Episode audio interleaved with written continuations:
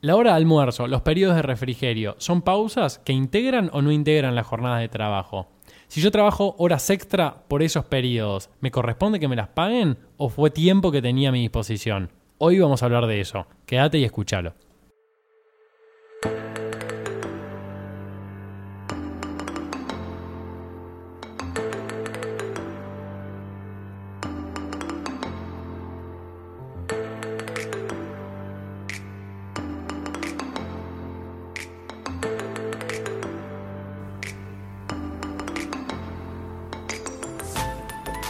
Hola a todos, ¿cómo les va? Yo soy Gon y hoy vamos a hablar de derecho laboral. Vamos a hablar de un tema que les va a encantar, pero antes de decirle cuál es ese tema, voy a presentar a las personas que están conmigo, que es uno, Felipe Ciberra, eh, especialista en derecho de familia de dosis de derecho. ¿Cómo andamos, Gonza? ¿Cómo andan? ¿Todo bien? Bien, ¿ustedes? Y la señorita Bianca, que es una amiga de la casa, oyente de dosis, fanática, groupie de dosis de derecho y que es estudiante de abogacía y vino a acompañarnos hoy a esta grabación. Bueno, muchas gracias Gonza, hola Felipe, ¿cómo están? Gracias Bien. por invitarme. No puedes creer que estás acá. No lo puedo creer, ¿Viste? la verdad. Somos reales. Después de muchos mensajes, quiero ir, quiero ir, quiero Claro. ir, bueno, sí, Esto- son Son de carne y hueso, Estoqueo. tienen cara. Sí, sí, mal. Un papelón. Eh, una vincha que decía gusto. Ah, ¿La, Eh, la vieron? pero bueno, hoy vamos a hablar de derecho laboral. ¿De qué tema vamos a hablar de derecho laboral? Un tema que trajo en su momento y que genera siempre mucha polémica, que es la hora de almuerzo o los periodos de refrigerio, que también dicen, se llaman en los convenios colectivos de trabajo. Y si estos periodos o estas pausas dentro de la jornada o del día de trabajo forman parte o no de la jornada de trabajo. Tema interesante. Tema polémico. Polémico, muy Mm. polémico. Con lo cual, vamos a empezar y para poder responder esta pregunta, primero tenemos que saber qué es lo que dice la ley de contrato de trabajo respecto de la jornada, ¿sí? Sí. ¿Y qué dice la ley de jornada laboral 11544? ¿Y qué dice la jurisprudencia? Bien. Así que empecemos. Primero por el principio. La ley de contrato de trabajo regula la jornada de trabajo desde el artículo 196 al 207. Y lo primero que hace es decir que la extensión de la jornada de trabajo está regida para toda la nación por la ley 11544 y su decreto reglamentario 16115 del 93, con exclusión de toda otra disposición provincial en contrario. Bien. Entonces, lo que dice la ley de contrato de trabajo es lo que diga la ley de jornada laboral. ¿Qué es lo que dice la ley de jornada laboral? Regula una jornada normal de 8 horas diarias o 48 semanales. Lo que uno primero escucha, 8 horas, ¿eh? 48 semanales. Claro. En términos generales, obviamente Sí. pues hay excepciones. Esto no impide que mediante convenios colectivos de trabajo, estatutos profesionales o incluso en, en contratos o convenios individuales trabajador-empleador se establezcan jornadas de trabajo más breves, ¿sí? Sí. O que se fijen formas de retribución mejores para el trabajador. O sea, ese es el piso, para arriba Para arriba, negocias. lo que ustedes quieran. Mm. Lo que se determina mediante el artículo 196 de la Ley de Contrato de Trabajo es que la jornada máxima legal es la fijada en la legislación nacional de fondo. Esto que vos decías. Bien. Este es el piso, para arriba, lo que quieran. A continuación, define como jornada de trabajo no solamente al tiempo efectivo de cumplimiento de tareas, y por acá empieza a sondear Mm. la respuesta, sino a todo, escuchen esto, todo el tiempo que un trabajador está a disposición de su empleador sin poder disponer libremente de su actividad en beneficio propio. Bien. Esta frase es lo que genera todas las discusiones. Cuando un trabajador está plenamente a disposición de su empleador sin, poner sin poder disponer libremente de su, de su tiempo en beneficio propio. O sea que la jornada de trabajo comienza cuando el trabajador ingresa al establecimiento y finaliza cuando se va del establecimiento. Ahora, ustedes seguramente Bien. se les están ocurriendo supuestos de trabajadores que no trabajan en un establecimiento, ¿bien? Bien. O que eh, su jornada de trabajo o su libre disposición respecto de su empleador no empieza cuando entra, sino que empieza mucho antes. Bueno, ustedes piensen que nosotros tenemos una ley re- de- laboral recontra vieja. Con lo cual, en el momento de su sanción, no todos, pero sino casi todos los trabajos empezaban cuando uno entraba y terminaban cuando uno salía.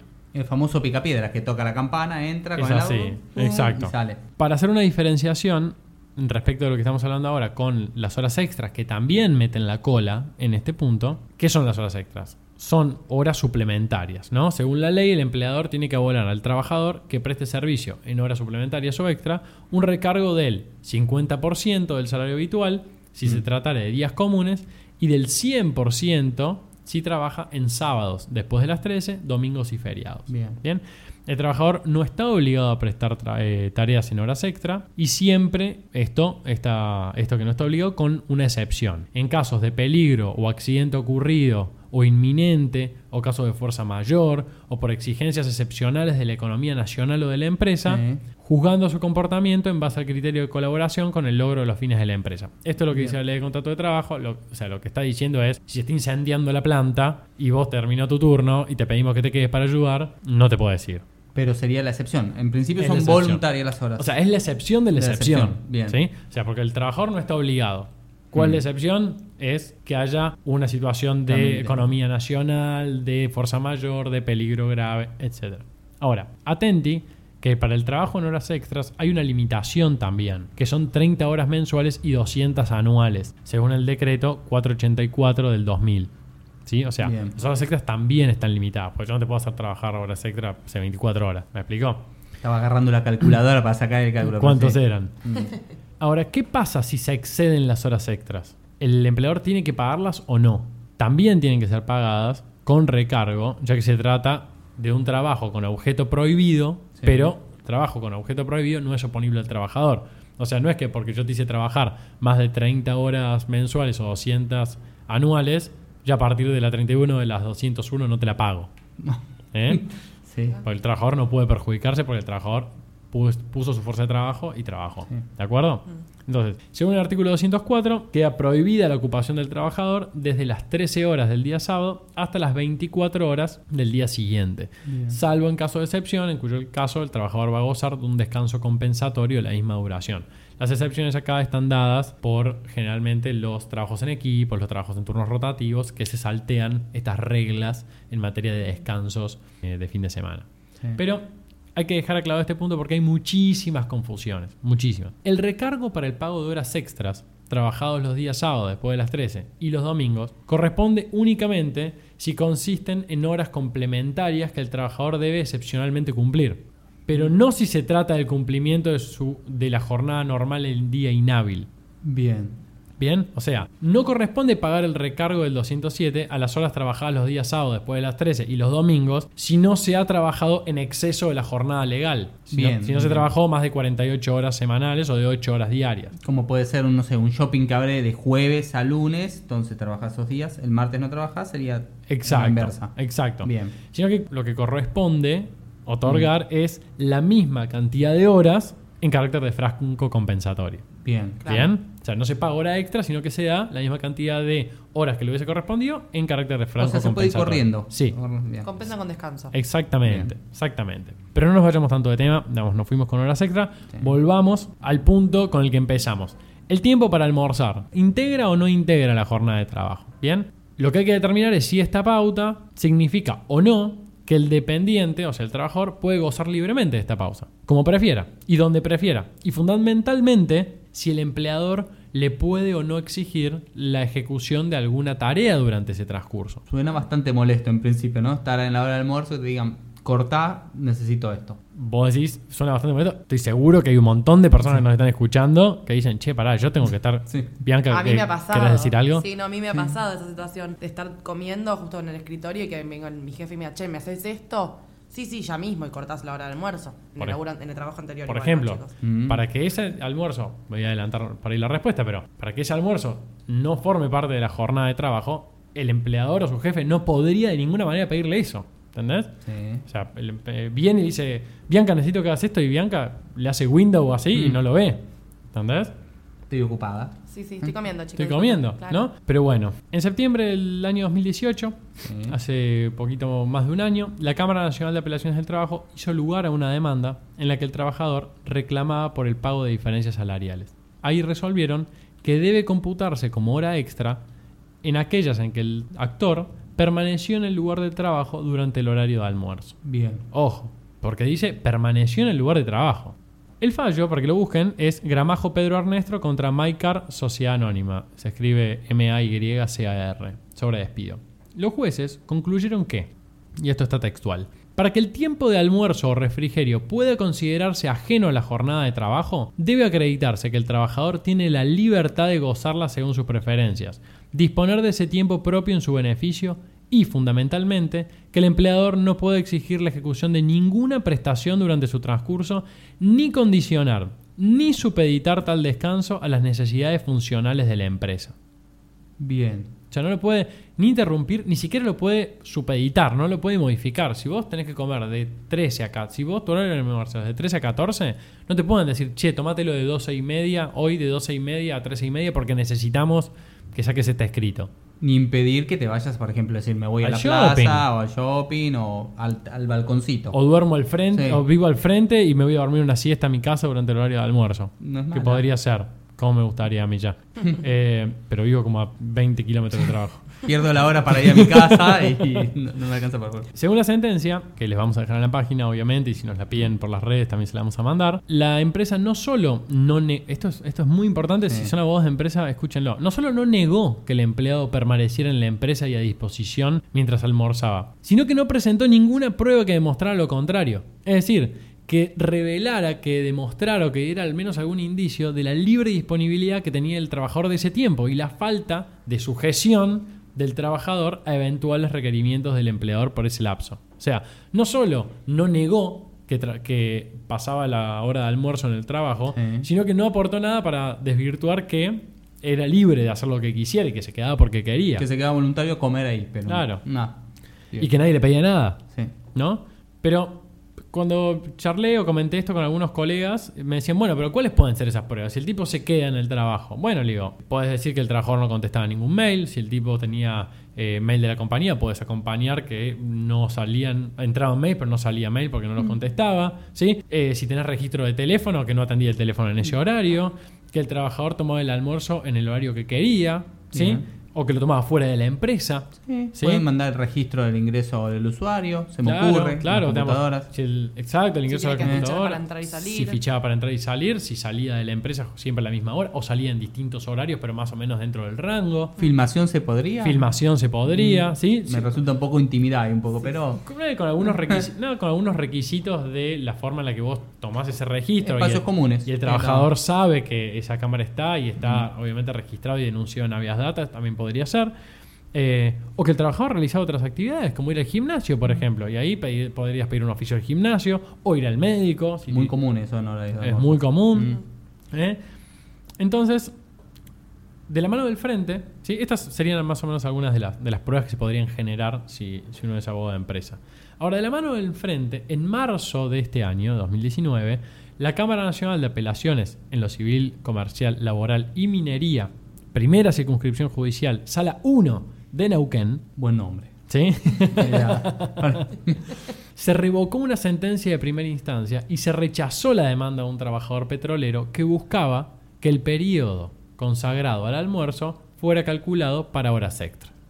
¿Sí? El fallo es Troncoso Marcelino Esteban contra Ingeniería Cima Sociedad Anónima sobre cobro de haberes. El número de expediente es el 504352-2014. Allí los jueces dijeron que, textuales, por definición, las pausas se concretan mientras se desarrolla la duración diaria del trabajo y generalmente en el mismo lugar de prestación de los servicios. Si durante la pausa el trabajador abandona el lugar de trabajo y no está afectado a otras tareas externas, queda claro que puede utilizar efectivamente el tiempo en beneficio propio.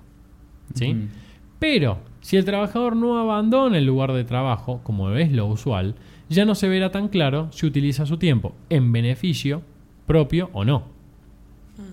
El artículo 197 de la Ley de Contrato de Trabajo, en concordancia con el artículo 103 de la misma ley, dice que priva al trabajador de la remuneración si utiliza el tiempo en beneficio propio. ¿sí? Sí. Cuando el trabajador interrumpe sus labores para merendar, es dice, sigue diciendo el Tribunal de Neuquén, es cierto que está dedicando el tiempo en beneficio propio para satisfacer sus necesidades vitales, pero también está reponiendo energías para aplicarlas nuevamente al trabajo, en indiscutible beneficio concurrente para el empleador.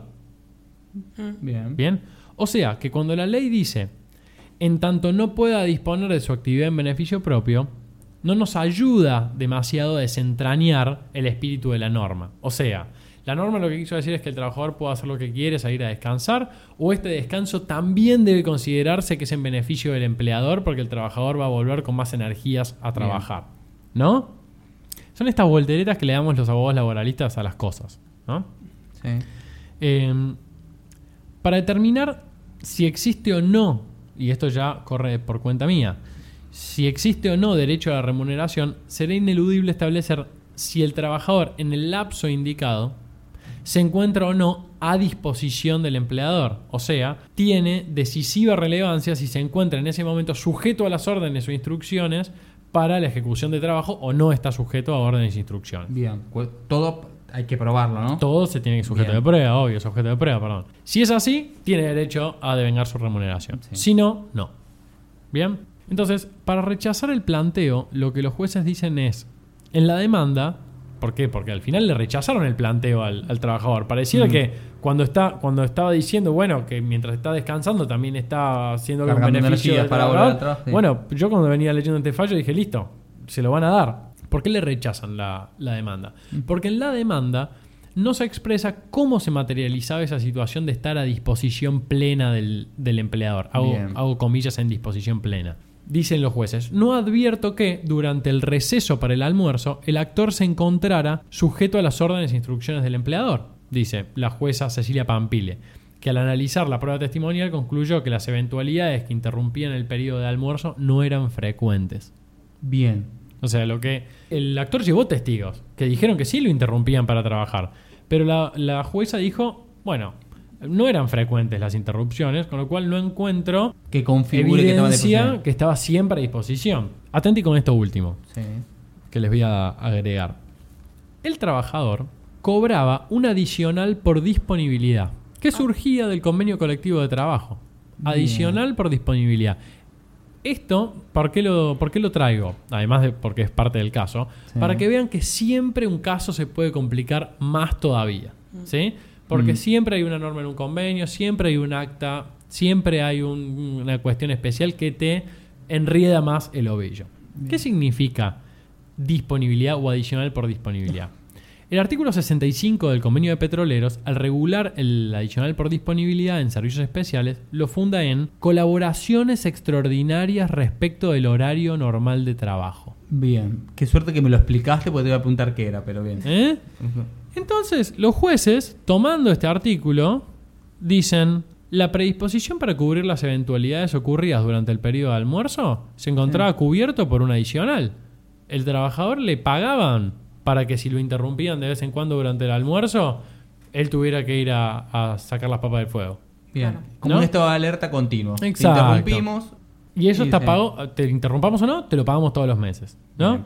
Entonces, si bien lo petrolero, y, y esto lo aclaro porque tampoco está tan bueno eh, hacer una generalidad con una Mm. norma tan específica, con una actividad tan específica, ¿no?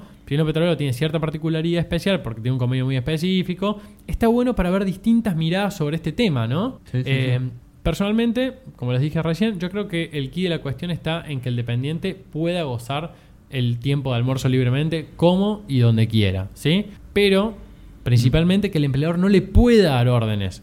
Porque si el trabajador se va al gimnasio, ¿sí? Y está en la cinta respondiendo mails, está a disposición del empleador. O está atendiendo, o está haciendo llamadas, o está almorzando, o está tomando sol, pero está sacando cálculos, o está haciendo sus tareas, o cumpliendo alguna tarea, o recibiendo alguna instrucción, estás listo. Se corta, sí. Se corta. Entonces, el trabajador en ese horario puede quedarse en, almuer- en la empresa almorzando o salir a hacer gimnasia, compras, médico. Incluso si todo esto no sucediera todos los días, ya sería suficiente para probar que disponía libremente de su tiempo. Pero es clave el hecho de que el, el empleador no le genere o no le dé eh, directivas o le Bien. imparta instrucciones durante este periodo para poder configurar el día de mañana en un reclamo laboral, seguramente por horas extra o por diferencias salariales, que no se que no integraba la jornada de trabajo porque tenía libre disposición de ese tiempo para su provecho. Bien. Interesante, interesante que ver la cuestión, mucho cuestión probatoria acá, ¿no? 100%. Del tema que te interrumpen, los mensajes, si me puedo ir a la plaza y estoy desconectado o no. Como decís, a veces uno está en la cinta o sale a dar una vuelta para despejar la cabeza y te siguen llegando mail contestando, esto es urgente, el informe dónde está. Sí, Pero sí. bueno, Eso pasa mucho. Ni hablar. Mm. No, y además, sobre todo que, digamos, eh, cada vez eh, los avances tecnológicos, hoy habla, Mm. uno habla de WhatsApp o del mail como si fuese un avance tecnológico y parece un dinosaurio. Mm. Pero la verdad es que estas herramientas en las que nos obligan o que nos permiten, barra, obligan a estar online conectados todo el tiempo, hace que de repente vos estés mirando Instagram, te llega un mail y ves que dice urgente, por favor responder, Sí. te metes, lo respondes y ese tiempo de trabajo Sí, y con el paso más que están las aplicaciones que te lee cuando lo lees. Cuando lo leíste. es tú. Entonces es muy importante tener esto en consideración porque así como ya era algo que se planteaba hace mucho tiempo y que se sigue planteando porque vieron que los fallos que trajimos son 2018, 2019, esto es recontra, recontra nuevo, desde mi perspectiva se va a plantear cada vez más, Sí, cada sí. vez más. Así que bueno, espero que eh, haberles dejado al menos alguna, alguna claridad sobre este tema.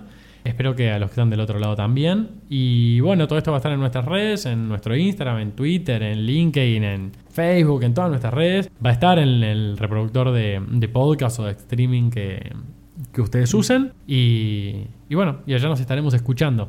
Eh, Sí, gracias por. Gracias por, por acompañarme, chicos. Un placer, como siempre. Y- Gracias, gracias por invitar. no, por favor, Bianca, gracias por venir vos y estar acá. Y nos vemos la próxima. Chau, chau. Chau, chau. Chao.